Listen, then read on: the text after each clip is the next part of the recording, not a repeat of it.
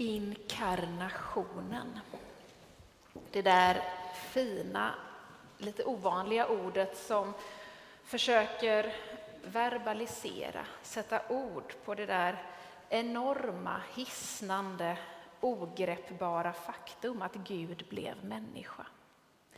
Hur kan vi förstå det? En viktig kristen dogm som är formulerad i både Gamla och Nya testamentet lyder Gud är större. På latin heter det Deus semper major. Vår förra ärkebiskop Antje Jackelén hade de här orden som sitt biskopliga valspråk. Gud är större. Och det är något viktigt. Gud är större än vi kan förstå. Vi kan inte greppa Gud. Om vi tror att vi förstår, överblickar och har fullt grepp om Gud så har vi på något sätt gjort oss en avgud. För Gud är större än våra definitioner och vår förståelse. Det formuleras i många av julens salmer. Till exempel, Gud bor i ett ljus dit ingen kan gå. Gud kan vi ej se och inte förstå. Eller i en annan, han som tronat högt i skyn, oåtkomlig för vår syn. Bilden av Gud som oändlig, ofattbar, ogreppbar. Jag tänker att den kanske talar på ett särskilt sätt till många människor idag. Människor som längtar efter andlighet, som söker något större men kanske värjer sig för kyrkliga dogmer som man kanske upplever försöker låsa in Gud, den där oändliga kraften, i något begränsat. Gud som är så mycket större än vad vi kan förstå. Med den här bakgrunden så blir det nog nästan provokativt med inkarnationen, Guds människoblivande. Psalmstroferna som jag nyss citerade, de har en fortsättning. Gud kan vi ej se och inte förstå, men Gud kommer hit, han vill vara här, så blir han ett barn som Maria bär. I den ena och i den andra salmen, han som tronat högt i skyn, oåtkomlig för vår syn, blir ett barn i jungfruns famn. Jesus Kristus är hans namn. Nära kommer livets ord, tar gestalt på denna jord. Mitt ibland oss bor det här, visar oss vad kärlek är. Det kan kännas svårsmält och rent av provokativt att den där andliga, odefinierbara kraften som vi kan dyrka på avstånd och kanske gärna tenderar att tänka lite som vi vill om eftersom ingen ändå kan greppa Gud. Nu plötsligt blir något nära. En bild som dyker upp för mig är bilden av en enorm tratt som i den här stora änden fångar in det här enorma, ogreppbara och liksom kapslar in oändligheten i något som kommer ut i den här lilla smala änden av tratten i en greppbar form, i mänsklig gestalt. Men den här tratten den är något av en paradox. Gud är oändlig, alltid större och på samma gång ett litet barn. Något som vi känner igen, något vardagsnära.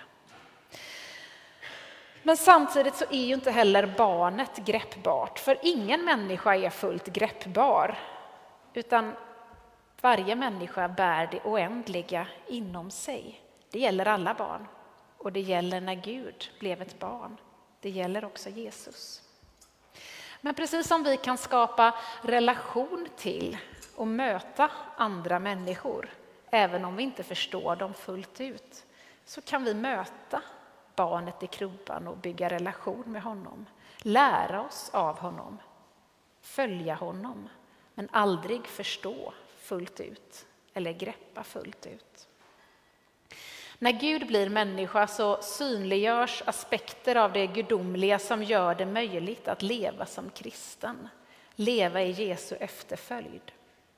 För vad betyder det att Jesus kom till världen genom en ung kvinna som blev gravid utan att vara gift? Barn utanför äktenskapet har så många gånger varit förknippat med så mycket skam. Kan Jesusbarnet få oss att se annorlunda på det? Jesus föds under enkla förhållanden, i fattigdom. Men runt den där krubban samlas såväl fattiga herdar som förmögna österländska stjärntydare.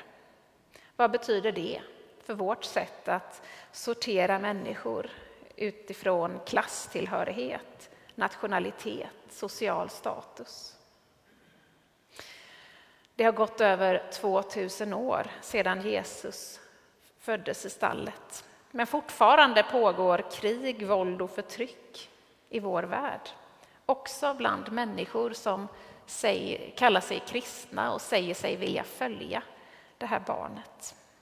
Vad har vi egentligen lärt oss av fredsfursten? Och barnet Jesus som växte upp och mötte människor i deras vardag och sa Följ mig. Vad gör vi av den uppmaningen? När vi samlas här i kyrkan för att fira jul och fira barnet i krubban så får vi tillsammans med herdar och stjärntydare falla ner inför honom och tillbe barnet i krubban. Men när vi sänker blicken så får vi inte sänka den så djupt att vi inte ser barnets bröder och systrar, de barn som föds idag. Somliga på flykt, somliga i fattigdom, somliga i familjer som trasas sönder av våld och konflikter. Barn som får växa upp i miljöer där skammen fått fäste.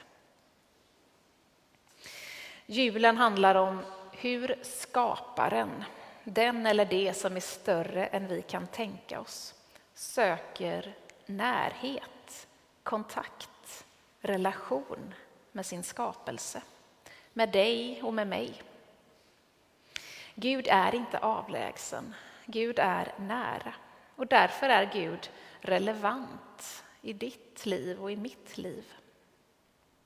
Julfirandet förknippas ofta med så mycket glädje, släkt och familj som kommer samman, god mat, vackra salmer och den där perfekta julklappen.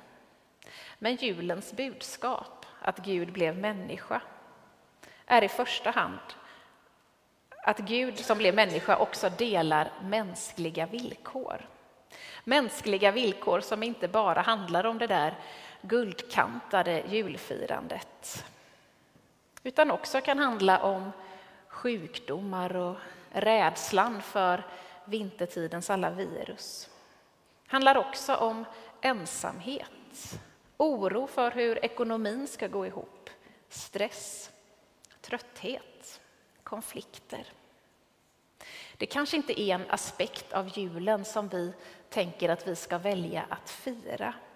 Men på något sätt så är det ändå värt att fira, för eftersom Gud inte bara tronar högt i skyn, avlägsen oss, utan också har blivit människa, en av oss, så delar Gud våra bekymmer, våra bördor, stora som små.